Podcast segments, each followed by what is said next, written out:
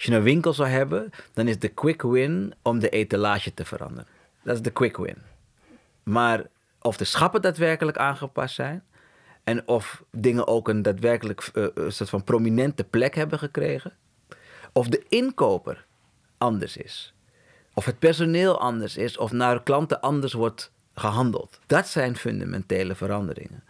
Dus ik denk dat op dit moment de etalages er goed uitzien.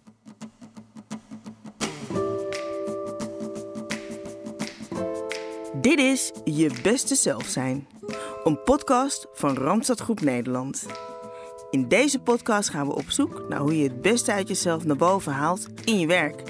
Wat is daar precies voor nodig? En wat kun je zelf doen?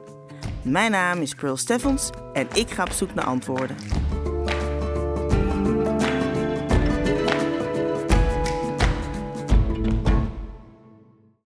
Sinds 2019 wordt in Nederland Diversity Day georganiseerd door een groeiend aantal bedrijven. Jaarlijks stilstaan bij het belang van diversiteit op de werkvloer moet helpen om onderlinge verschillen te waarderen en omarmen. Ongeacht je culturele achtergrond, genderidentiteit of seksuele voorkeur bijvoorbeeld. Niet alleen op de werkvloer is diversiteit een belangrijk onderwerp. Overal in de maatschappij lijkt het hoog op de agenda te staan. Het perspectief van mensen die niet tot de meerderheid behoren, lijkt op steeds meer plekken de ruimte te krijgen. Bevinden we ons als samenleving in een overgangsfase? En is er echt sprake van een nieuw bewustzijn en een cultuurverandering? Of is dat weer typisch geredeneerd vanuit de meerderheid? En zijn we ondertussen veel minder ver dan we misschien denken? Tijd om op zoek te gaan naar antwoorden. En we beginnen met het verhaal van Rick Vos. Mijn naam is Rick Vos en ik heb allerlei verschillende rollen gedaan, zowel uh, binnen. Uh, Rick werkt als Global Head of Talent voor Randstad en is Practice Lead EDI-MB. En die afkorting staat voor Equity, Diversity, Inclusion en Belonging. En al die banen bij elkaar brengen mij tot bijna 15 jaar bij dit bedrijf.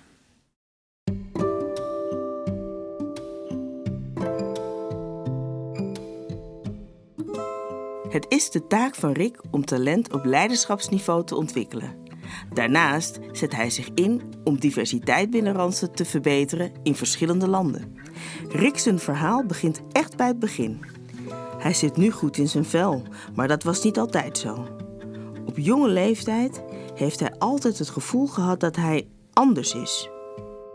Rick is geboren in Groningen en op zevenjarige leeftijd verhuisde hij naar Zuid-Holland. Daar valt hij gelijk op met zijn noordelijk accent. Daarbij is hij langer dan zijn klasgenoten en hij besteedt zijn tijd ook nog eens liever aan lezen dan aan voetballen.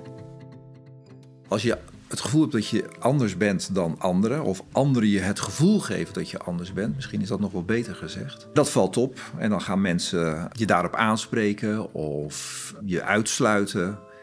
En dan ga je proberen grijs te worden. Want hoe minder je opvalt, hoe minder je daar last van hebt.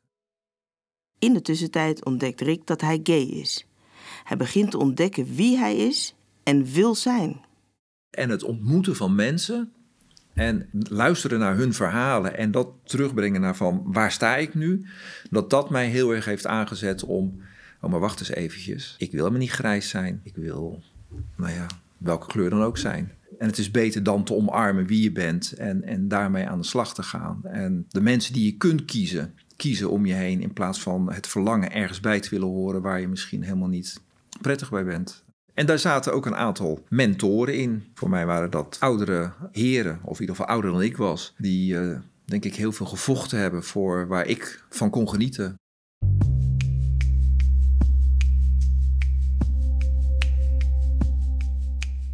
Voordat homoseksuele mannen opkwamen voor hun rechten, zijn er natuurlijk veel meer emancipatiebewegingen geweest. Om beter te begrijpen hoe we naar de ontwikkelingen rondom diversiteit van vandaag de dag moeten kijken, helpt het om een blik op de geschiedenis te werpen. Rosemarie Buikema is hoogleraar kunst, cultuur en diversiteit aan de Universiteit van Utrecht. Daar leidt ze onder meer een onderzoeksgroep en is ze verantwoordelijk voor het onderwijsprogramma van genderstudies. Ja, ik denk dat je zou kunnen zeggen dat dat eigenlijk aan het begin van de vorige eeuw was met de suffragettenbeweging. Dat vrouwen zich gingen inzetten om toegang te hebben tot het algemene kiesrecht. Maar er is natuurlijk tegelijkertijd in Amerika en uh, ook in Europa een beweging geweest die zich verzette tegen de slavernij, hè, de abolitionist-beweging. Uh, en in het begin van de 20e eeuw kwam natuurlijk ook de arbeidersbeweging in verzet tegen de economische uh, ongelijkheid en de omstandigheden. Dus dat verzet tegen ongelijkheid zoals wij het kennen, is denk ik, nou wat laten we zeggen, ruim een eeuw oud. Dat wordt dikwijls omschreven als de eerste golf. Dus die eerste golf betrof heel erg het vechten voor überhaupt burgerschap. Dus toegang tot uh, het burger mogen zijn. Dus die, die rechten, die nu allemaal uh, heel vanzelfsprekend zijn, die zijn relatief jong. Die zijn uh, minder dan een eeuw over het algemeen. Tegelijkertijd en binnen verschillende groepen in de samenleving ontstaan er tijdens deze eerste golf dus allerlei bewegingen. Na de Tweede Wereldoorlog komt er een nieuwe golf met nieuwe uitdagingen. Dus die tweede golf die richten zich um, eigenlijk op de volgende stap van ja, wij hebben toegang tot de instituties. Althans, we hebben wettelijk toegang tot die instituties, maar in de praktijk is het voor ons heel moeilijk om daaraan deel te nemen, omdat er nog allerlei wetten en praktische uh, bezwaren in de weg staan. Bijvoorbeeld, uh, er is geen kinderopvang voor vrouwen die willen werken. De gelijke beloning is nog lang niet uh, in zicht op dat moment. Dus met die toegang tot burgerrechten begon men ook werk te maken van het recht op wat wij nu noemen definitiemacht. Dus de macht om uit te maken wat belangrijk is en wat niet voor wie. Want we leefden in die tijd en die, die echo daarvan is natuurlijk nog steeds voelbaar. Wel in een tijd die langzaam aan zich begon te emanciperen, maar wel op die manier dat je je moest houden aan de regels die er al waren. Dus je mag meedoen op het feestje, maar je mag niet de muziek uh, bepalen. En daar zitten we eigenlijk nog steeds. Het klinkt nou alsof dat zomaar eventjes iets is wat je doet voor je rechten vechten. Maar als je heel hard moet werken, of je wordt onderdrukt, of je hebt heel weinig mogelijkheden om je te organiseren dan valt dat nog niet mee om je te realiseren wat je rechten precies zijn en hoe je daarvoor moet strijden en wat je, hoe je dat moet articuleren, hoe je überhaupt een politiek uh, programma moet maken. Dus het is buitengewoon belangrijk dat je massa kunt maken. Dat is een belangrijk instrument van de verzetsbeweging, de massa en het organiseren. Inmiddels is er meer massa dan ooit die zich heeft georganiseerd in een groot aantal verschillende emancipatiebewegingen. Als Rick dit vergelijkt met 30 jaar geleden, wat valt hem dan op? Het was toen wel anders. Het was ook soms wat, nog wel wat geslotener. Het, het was misschien, en ik weet niet of ik het woord complex mag gebruiken, maar minder complex. En dan bedoel ik ook dat we steeds meer onszelf mogen zijn. En dat in dat zelf zijn we ons ook op vele manieren identificeren. En woorden voor die manier van identificeren of je uitdrukken als het gaat om gender of dat soort dingen. Dat hadden we toen helemaal niet. Ook op de werkvloer is er in die tijd weinig ruimte voor variatie of diversiteit, herinnert Rick zich. Dat je toch vaak zag dat de managersrollen of zelfs directierollen vaak bij mannen uh, lagen en weinig vrouwen een rol vertegenwoordigden op dat niveau ook wel wat strakker nog ingeregeld in hoe het in protocollen gaat. Het pak, de das en dat soort dingen, dat, ja, dat was vanzelfsprekend. En dat heb je langzaam zien veranderen. Ondanks deze veranderingen is er volgens Rick nog altijd veel werk te verzetten. Als je buiten het werk omkijkt, je ziet natuurlijk dat ons landschap veel diverser wordt. En dat je dan eigenlijk dat diverse worden van de algemene bevolking niet terugvindt in werkomgeving, maar ook, ook andere soorten omgevingen. Hè. Je ziet het ook soms wel in sportverenigingen. Je ziet dat het daar niet gebeurt. En dat is wat op een gegeven moment opvalt. Maar waar blijven die mensen dan? En dan leer je dat vaak die mensen ook weer groepen vormen en zich organiseren en eigen netwerken hebben en op die manier elkaar helpen. En als je als bedrijf daar niet naar wil luisteren, of als je als bedrijf daar geen oog voor hebt, maar ook niet op een bepaalde manier op reageert en interactie mee hebt, dan leer je die netwerken ook niet kennen. En dan is het zeggen dat je het wil, of het misschien, wat op een gegeven moment ook een tijdje eh, hebben we gezien, dat, dat het zelfs in advertenties, dus, dus vacatureadvertenties, genoemd werd. En dat men op zoek was naar die diversiteit. En dat was dan de positieve discriminatie, zoals men dat noemde. Dat zelfs niet het gewenste resultaat met zich meebracht. Omdat je in de netwerken moet zijn. Want dan voelt men zich gezien, gehoord. En langzaam hebben we dat, zijn we dat aan het leren. En ik denk dat we daar ook nog wel wat te winnen hebben. En je moet je realiseren als mensen met een andere culturele achtergrond of met een ander soort van gedachtegoed of zo binnenkomen en ze zijn een eenling, dat je daar aandacht voor moet hebben. Want anders wordt het namelijk die ene die zich anders voelt. En nou ja, uit eigen ervaring weet ik dat dat niet altijd werkt. Dus ik denk niet dat het iets is wat heel, heel moeilijk is. Maar als het niet iets is wat van nature wat we doen, ja, dan moet je je beste voor doen tot, totdat het iets is wat, wat van ons allemaal is. En dat we op die manier met elkaar kunnen samenwerken en van elkaar kunnen leren.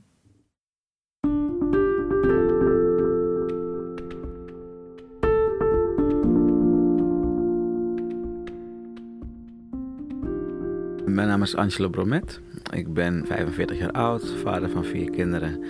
Ik ben medeoprichter van een agency genaamd Amaru. Amaru is een agency met een fundamentele focus op het opleiden van zij die op een afstand staan van de arbeidsmarkt en vooral dus de creatieve industrie.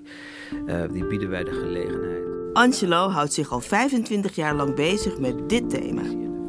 Binnen de wereld van reclamebureaus en andere creatieve agencies zet hij zich in voor een cultuurverandering te zijn, maar ook om diversity en inclusion gefundeerd te hebben in zijn bestaan. Die proberen we samen te realiseren. Ik denk dat er een, een, gebrek aan diversiteit eigenlijk in alle toonaangevende industrieën. En dat komt een deel doordat daar een structuur heerst die soms diversiteit niet ziet. Uh, maar het komt ook omdat het vaak sectoren zijn die door diverse groepen uh, minder gezien wordt. Dus aan beide kanten is er werk aan de winkel. Daar is gewoon een, een brug tussen nodig. En wij proberen eigenlijk op de helft van de brug een ontmoetingsplek te realiseren. Waarbij beide partijen aangeven werkelijk op zoek te zijn naar elkaar. En uh, open te staan om iets voor elkaar te kunnen betekenen. Het gaat ook over dat we gesprekken aangaan die soms moeilijk uh, te voeren zijn, maar die wel nodig zijn. Uh, hopen dat je daardoor in ieder geval het gesprek aangewakkerd hebt en hopelijk ook tot een bepaald punt van understanding komt. En dat doen we ook door met de agencies in gesprek te gaan om te kijken of wij uh, de personen die wij hebben aangenomen bij hun kunnen plaatsen, dat ze mee kunnen lopen, zodat er al in een vroegere fase een, een, samensmelting van personen kan ontstaan, dat er een klik kan zijn en dat mensen veel meer op basis van intrinsieke motivatie die uh, mensen van ons willen aannemen aan het einde van een jaar, waardoor ja, een gewenste samenkomst is in plaats van een gedwongen. Aan het begin van zijn carrière merkt Angelo dat er een mismatch is tussen merken en de consumenten die ze willen bereiken. Alles lijkt te worden bepaald door éénzelfde dominante cultuur. We hadden toen destijds de slogan Bringing the Street to the Corporate World. En dat was echt van, hey, jullie stralen een identiteit uit die heel dicht bij de mensen staat, maar ik zie die mensen niet. En als ik ze zie, zie ik mensen die veel meer leunen naar jullie dan dat ze echt leunen naar de doelgroep. Uh, daar, daar hebben, we, hebben we toen jarenlang uh, tijd en energie in kunnen steken en toffe dingen kunnen doen. Het begin van Amaru is verbonden met de dood van George Floyd in 2020. Angelo krijgt de vraag of hij kan helpen om diversiteit binnen de creatieve industrie nog meer te verankeren. Er moet iets gebeuren en dat moet op een structurele manier en dat moet op die manier uh, funded zijn dat het kans van slagen heeft om, het, om een langere periode te kunnen bestaan. Omdat Amaru onderdeel is van een grotere bureaugroep, is de continuïteit dus gewaarborgd. De grote vraag blijft alleen: waarom is zo'n agency eigenlijk nodig? Waarom is er nog altijd een gebrek aan diversiteit? Het gaat vooral om het pad wat je bewandeld hebt, denk ik, in je leven. Die jou wel of niet in contact heeft kunnen brengen met een veel diversere groep. En als jij vanuit je plek waar je, waar je geboren bent, als dat een vrij uh, homogene groep is, vervolgens ga je de studie in en dat is ook een vrij homogene groep, dan leef je toch in een andere realiteit waarbij andere dingen mogelijk zijn. En waarbij je een bepaalde mentaliteit als vanzelfsprekend neemt, die, die adopteer je ook. Hè? De, de strevers van de klas, uh, hoge scores, uh, carrière, netwerken, de borrels, studentenverenigingen, allemaal van dat soort dingen. Die worden dan een soort van vanzelfsprekendheid. Um, en, en het streven naar iets, het heel erg ambitieus zijn, is inderdaad verbonden aan datzelfde pad. Vervolgens heb je ook een andere wereld. En dat is een wereld van mensen die niet altijd van huis uit die push krijgen, die in een omgeving opgroeien die divers is, maar ook vaak divers in problematiek en ook vaak iedereen met zijn eigen verhaal, zijn eigen journey naar hier. Uh, daar kom je op een school waarbij uh, vaak een, het een uitlaatklep is voor mensen die misschien thuis niet altijd hun ei kwijt kunnen. Dan merk je op een gegeven moment dat er in die spanning is er uh, groepsvorming, maar ook heel erg een soort van um, ik moet me conformeren aan, aan die mentaliteit. En die is niet altijd één die jou voorbereidt op wat de toekomst van jou vraagt. Uh, dus op een gegeven moment krijg je dat, dat die werelden los van elkaar werkelijk bestaan. En dat op een gegeven moment die mensen die uit die ene monotone wereld eh, op een gegeven moment richting politiek gaan of richting bedrijfsleven gaan, dat ze directeuren worden, dat zij in staat zijn om een team samen te stellen die hun bedrijf verder brengt, dan zoeken ze naar een groep mensen waar ze waardes mee delen. Ze zoeken naar een groep mensen waar ze herkenning in zien. En die herkenning die uit zich heel vaak in kleur, maar die zit hem veel meer in andere waardes. En kleur is daar misschien één van, maar die zit hem vooral in waardes die embedded zijn, en, maar ook vanzelfsprekend. En dus vaak niet aan de bovenzijde van je uh, decision making meetellen, maar in je hart, in de core van jezelf, tellen ze zeker mee. Oh, een leuke, een leuke vent. Oh ja, oh, die vrouw, ja, die kent toevallig iemand die ik ook ken. Oh, die heeft ook uh, daar op die uh, club gezeten. Ja, die ken ik van de scouting. Of weet ik wat, allemaal van dat soort dingen. En die persoon die van een andere omgeving komt, kan je misschien helemaal niet zo goed lezen. Ja, ik kreeg niet echt hoogte van hem. Ik, ik, moet eerlijk zeggen, ik, ik snapte zijn verhaal niet helemaal. Of ja, ik heb niet het gevoel dat die bij ons past. En dat zijn allemaal dingen die je uitspreekt, die een waarde ook weer uiten over de ander. Die je misschien niet zo bedoelt, maar die wel meetellen in hoe je je keuzes maakt van het team wat je bij elkaar brengt, omdat je het doel wilt bereiken die je voor ogen hebt. En ik denk dat dat iets is dat deels kan je mensen erop aanspreken, omdat er ook mensen zijn die bewust die keuzes maken. Maar deels is het ook moeilijk om mensen daarop direct aan te spreken. En creëer ik liever een plek waar we met elkaar kunnen praten en iedereen zijn biases op tafel kunnen leggen en iedereen zijn, zijn gevoelens ook de revue kunnen laten passeren. Waardoor je gelijkwaardig met elkaar praat, zonder titels, zonder die is het hoger geplaatst en die is lager geplaatst. Maar iedereen zit eigenlijk uh, rondom dat kampvuur midden op die brug en laat zich inspireren en staat veel meer open. En hopelijk, wanneer ze allemaal teruglopen naar hun zijde van de brug, uh, lopen ze terug als een nieuw mens. Met nieuwe gedachten en ook nieuwe connecties die ze hebben, nieuwe onderbuikconnecties. Waardoor de persoon zegt: van, maar die wil ik eigenlijk bij mij in, mijn bedrijf hebben.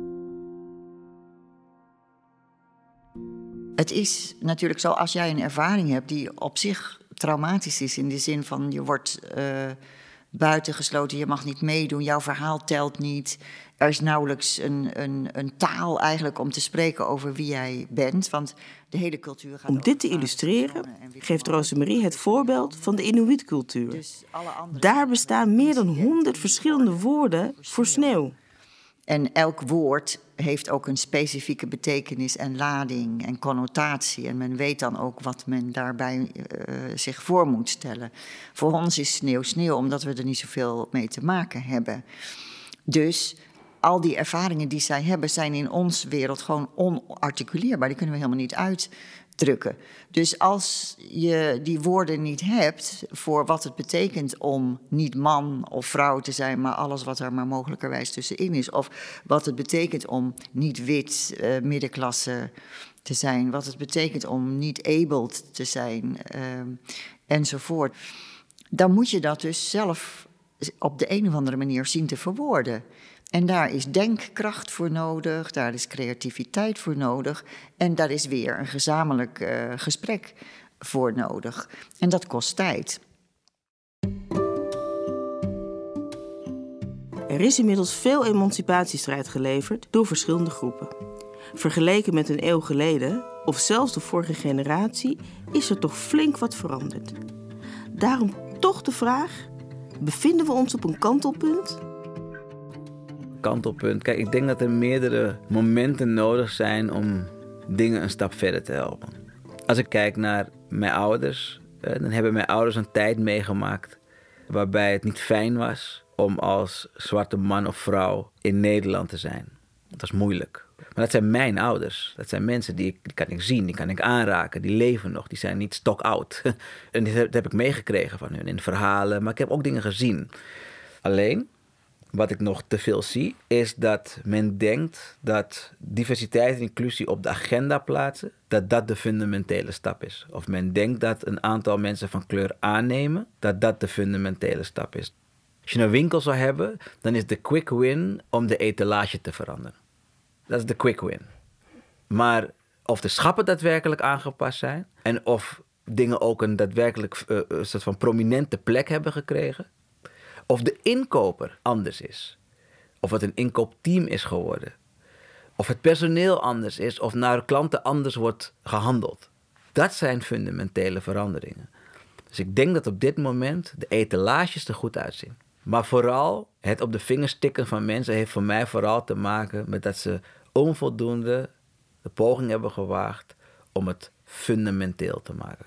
Om te kijken hoe kunnen we het daadwerkelijk bestendigen. Dat het ook de identiteit, de bedrijfscultuur van een bedrijf, van een sector verandert ten goede. Omdat er een cultuur ontstaat waarbij iedereen zich welkom voelt en niet de dominant en the other. Is het een, is het een kantelpunt? Nee. Is het een gigantische deal forward? Jazeker. Omdat het over de hele wereld op hetzelfde moment gebeurd is. En dat is een belangrijk markeringsmoment. Daar zullen we over 100 jaar nog steeds over kunnen praten. En daar zal de naam van George Floyd in vereeuwigd zijn. Maar ik denk, ik vrees dat we over 20 jaar nog steeds een deel van deze conversatie zullen voeren. De basis is gelegd, nu moeten we weten, pakken we erop door. Ik denk wel dat we op een kantelpunt zitten. Maatschappelijk gezien, want je ziet in veel landen uh, dat er uh, voortgang gemaakt wordt. Ik vind ook dat, dat hè, als je binnen ons bedrijf kijkt, dat we het echt heel serieus een plek aan het geven zijn. We hebben net een Chief Equity Officer benoemd, die uh, daarmee aan de slag gaat. Maar je ziet ook op de werkvloer dat er gesprekken over gevoerd worden. Uh, als bedrijf zijn we zichtbaarder, we uiten ons meer. Maar er is ook nog een hele wereld te winnen. Randstad heeft, denk ik, best veel elementen als je naar het hele spectrum van ID en INB kijkt, oog en oor. Maar we hebben het niet altijd vastgelegd. Of het is ook niet altijd zichtbaar. Of soms stellen we zelfs van, maar dat is bij ons toch geen probleem. Maar mensen, als ze dat niet weten en ook niet kunnen lezen, dan is het niet zo vanzelfsprekend dat het geen probleem is. Want dan, ja, dan is het niet tastbaar gemaakt. En ik denk dat we daar nog veel kunnen verbeteren. Ehm, en dat betekent ook weer in gesprek met elkaar. Wat doen we als een, transgender persoon in transitie gaat? En, en, ja, dan kun je zeggen, dat bespreken we dan wat de behoefte is en dat, dat regelen we met elkaar. Je kunt ook zeggen van, we zetten het gewoon op papier. En het, is, en het is duidelijk. En niet alleen intern, maar we hebben ook het lef om dat naar buiten toe te brengen.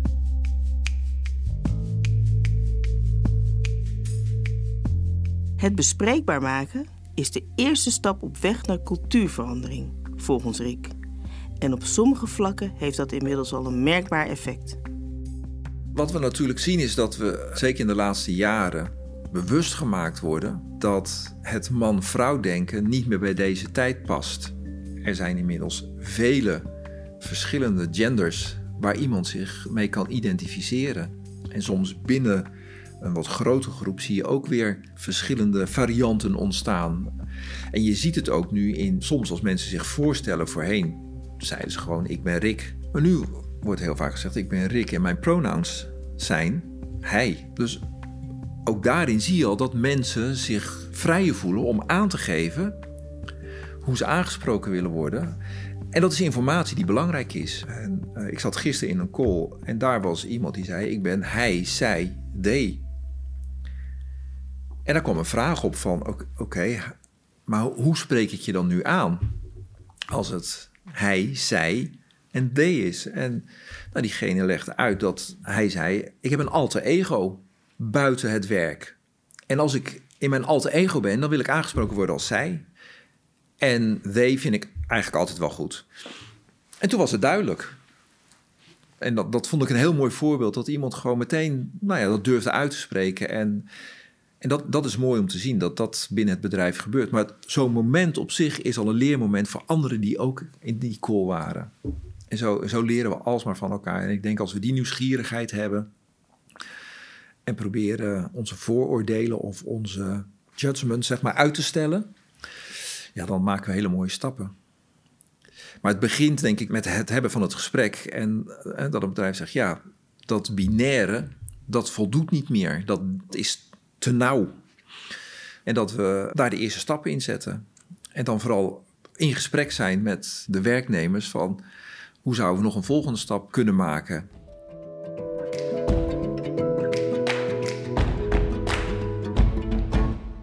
Afgelopen jaren zijn er veel stappen genomen die je kunt zien als vooruitgang. En Rosemarie gelooft ook echt dat we de goede kant op gaan. De grootste uitdaging is toch je verhaal blijven vertellen, je geschiedenis eh, blijven vertellen, een draadje uit de wirwar te trekken en daar vorm aan geven, daar iets samen mee uh, doen.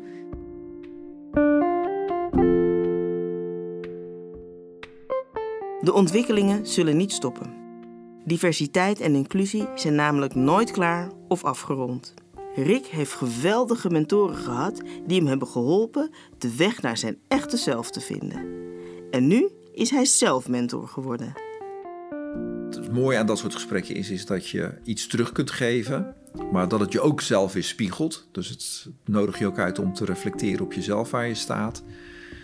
En hoe goed je op de hoogte bent. Want je denkt soms alles te weten. Maar ook ik moet mezelf nog onderwijzen in, in dingen die veranderen in de gemeenschap. Maar ook in de bredere context. Als je naar het hele onderwerp over, zoals wij dan het nu binnen ons bedrijf, ED&I noemen.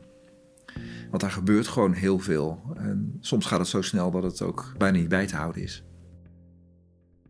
Dat is een project wat op dit moment heel erg de uh, bevrijdingsbewegingen uh, kenmerkt.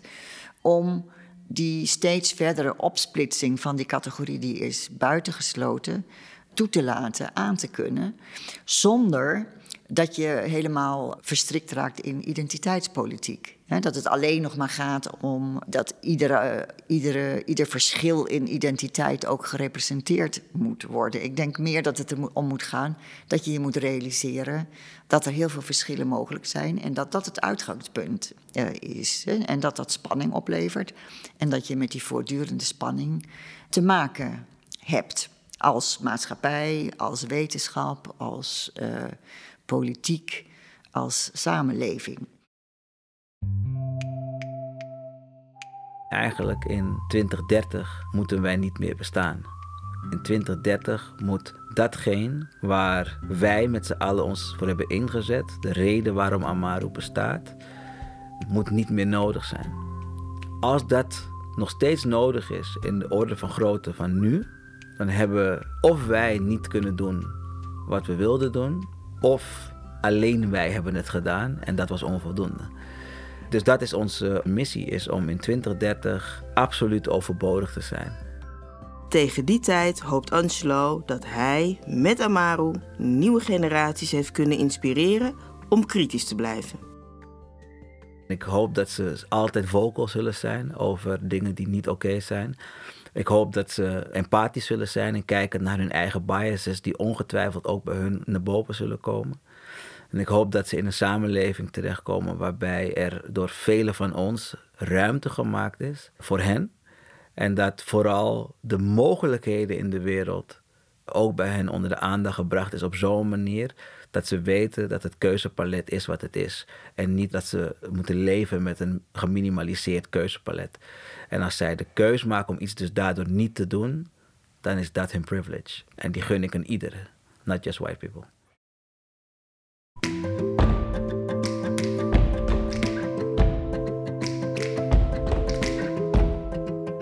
Dit was Je Beste Zelf Zijn, een podcast van de Randstad Groep Nederland. Wil je geen aflevering missen? Zorg dan dat je je abonneert in je podcast-app. Ik ben Pearl Steffens. Dank voor het luisteren